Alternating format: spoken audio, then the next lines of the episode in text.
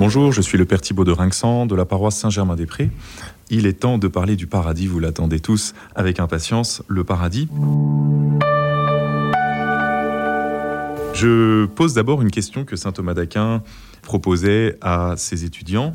Il disait, mais comment se fait-il que le Christ ait dit au bon larron, aujourd'hui tu seras avec moi au paradis, alors même que le Christ va descendre aux enfers et que c'est seulement trois jours après qu'il ressuscitera Comment peut-il promettre le paradis aujourd'hui au bon larron alors qu'il descend aux enfers pour au moins un jour, un jour et demi Vous êtes perplexe C'est une bonne question.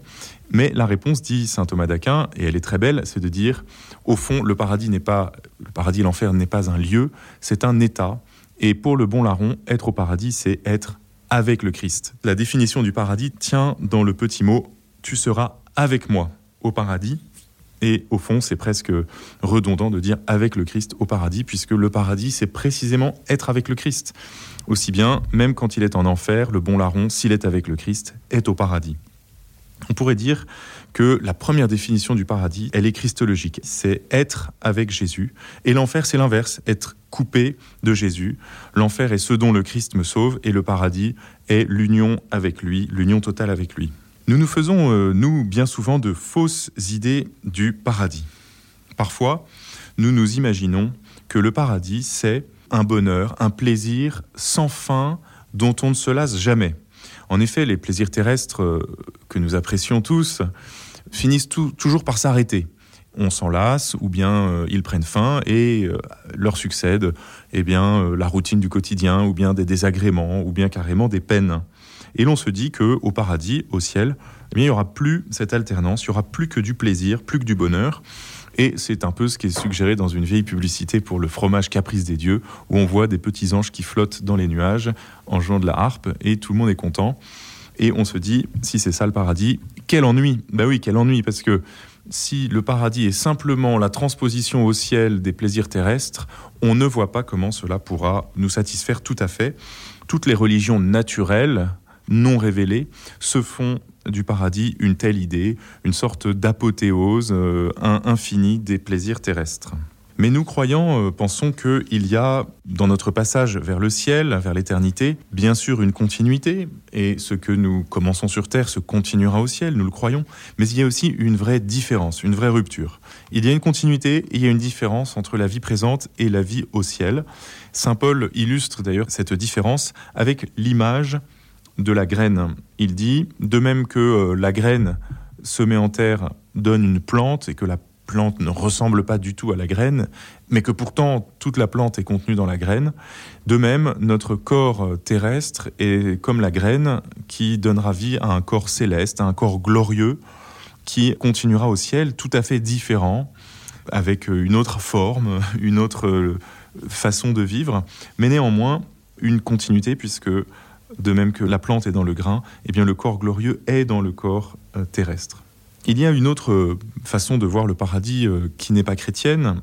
Elle consiste à s'imaginer que la résurrection du corps et la résurrection pour aller au paradis est le fait précisément de sortir de la prison du corps, de s'arracher à tout ce qui est lourd, tout ce qui nous, retient sur Terre, en particulier nos passions, en particulier notre corps, nos, impulsions, euh, etc. Et c'est, on pourrait dire, la voie euh, de la philosophie euh, antique, platonicienne, qui voit dans le corps une prison. Il faut s'en élever par des idées qui sont pures, il faut s'en élever par une vie droite. cela est une bonne chose, hein, par ailleurs. Mais cela n'est pas tout à fait chrétien car euh, précisément nous pensons que le corps lui aussi doit être transfiguré comme le corps du Christ fut transfiguré. Notre corps aussi sera transfiguré aussi dans le paradis.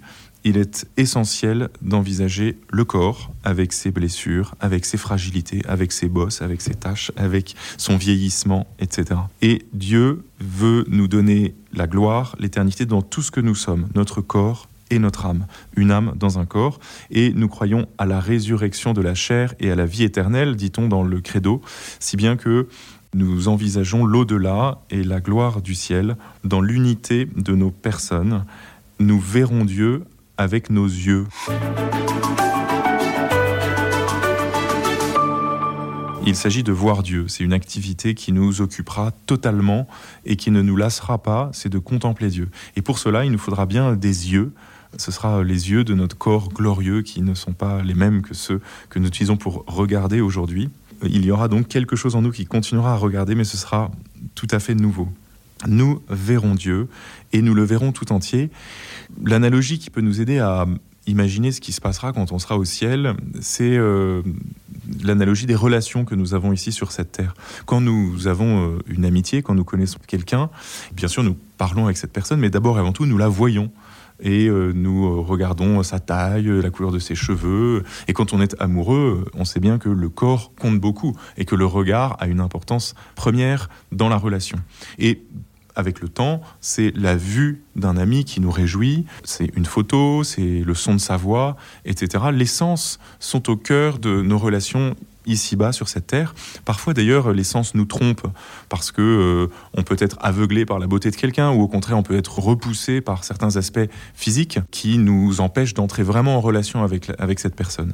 Au ciel, nous serons ressuscités dans notre corps glorieux, comme je le disais. Notre corps glorieux sera euh, tout à fait euh, resplendissant de notre personnalité et on peut dire que ce que nous verrons sera vraiment l'essence de Dieu et nous nous verrons les uns les autres corporellement dans la plénitude de ce que nous sommes. Il n'y aura rien qui masquera à notre regard ce que nous sommes en profondeur. Et en un clin d'œil, nous verrons toute la beauté de la personnalité euh, des uns et des autres. En un clin d'œil, nous apercevrons toute la beauté de Dieu. Et ce clin d'œil, il durera éternellement, parce qu'au fond, l'éternité, c'est un instant qui ne s'arrête jamais, et c'est euh, un regard euh, émerveillé sur Dieu, et un regard qui ne se fiche pas, mais qui est éternellement nouveau et éternellement instantané. Tout à fait un paradoxe.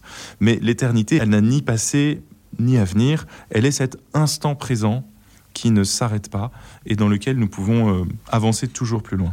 Pour finir, je propose euh, cette vision, cette idée aussi classique que le paradis et que l'éternité ressemblera à une ville. Vous savez que la Bible commence dans un jardin, le jardin d'Éden, mais qu'il finit par la vision de la Jérusalem céleste à la fin du livre de l'Apocalypse. Non pas un jardin, mais une ville.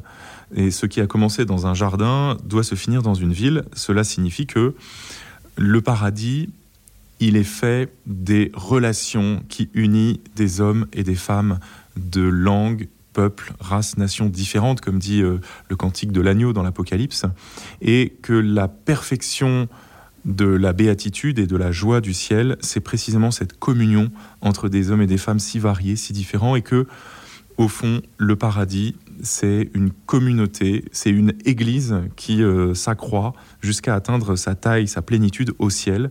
L'image de cette perfection, c'est Jérusalem, la ville dans laquelle tout ensemble ne fait qu'un, comme dit le psaume, qui s'accomplira au ciel, dans cette Jérusalem céleste, où tous, regardant l'unique Dieu, ne formeront plus qu'un. Et c'est cette communion qui nous donnera euh, la joie éternelle, cette communion de ceux qui contemplent Dieu et qui, euh, les uns et les autres, sont unis par les liens d'une charité parfaite la cité sainte est le lieu de notre béatitude et c'est cela l'image du paradis.